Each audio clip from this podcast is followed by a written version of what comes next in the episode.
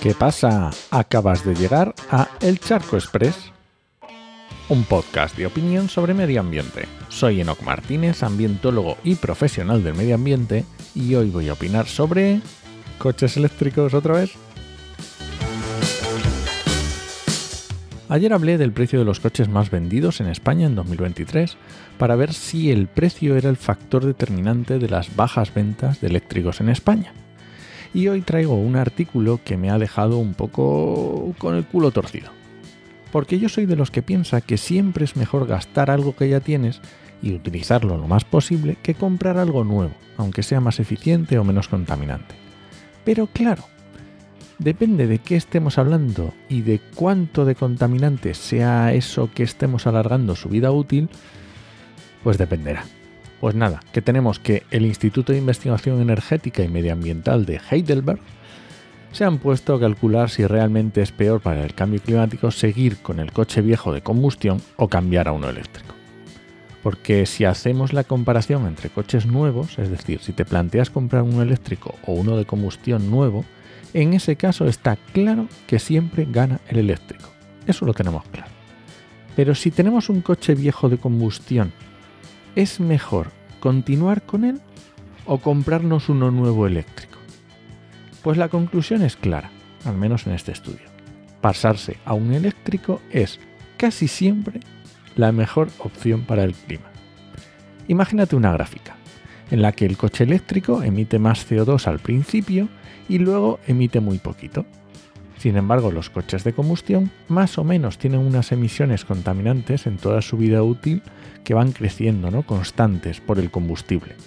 Tiene también un pico al principio, pero menor que los eléctricos por la diferencia de las baterías de los eléctricos. Bueno, pues el momento en el que la gráfica del eléctrico y el de combustión se igualan y empieza a ser mejor el eléctrico está más o menos entre los 45.000 y los 60.000 kilómetros. Y si el eléctrico lo cargas solo con energía verde, entonces es más baja todavía. La barrera está entre los 25.000 y los 30.000 kilómetros. Pero claro, esto es para nuevos. Si comparamos con uno de combustión antiguo, pues solamente se tarda un poco más en alcanzar ese punto, donde el eléctrico ya es mejor que el de gasolina pero terminará ahorrando emisiones de CO2. Claro, ¿cuándo se produce este punto? Porque ahí está, el diablo está en los detalles. Pues con un kilometraje anual de unos 14.000 kilómetros, un eléctrico tardará más o menos 5 años y un par de meses en resultar más beneficioso para el clima que seguir usando uno viejo de combustión. Estos cálculos se realizaron estimando que el eléctrico consume unos 21 kWh cada 100 kilómetros y el de combustión viejo unos 7 litros de combustible. Si nuestro viejo de combustión consume menos o el eléctrico que nos compremos consume más que los datos del estudio, pues solamente se tardará más tiempo en alcanzar ese sorpaso, pero al final se alcanzará. Y también dicen en el estudio que hay una excepción, que son aquellos coches de combustión que realizan un kilometraje anual inferior a los 3.000 kilómetros.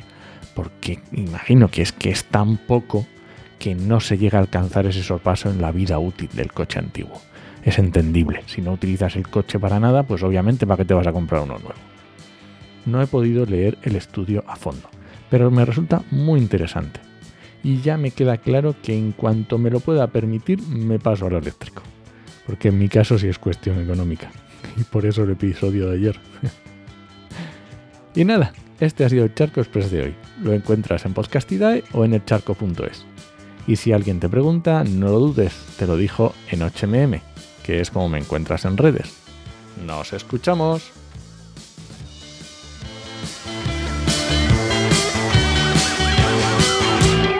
Oye, el estudio y el artículo te lo dejo en las notas del programa, como siempre. Si hay que echar un vistazo, genial.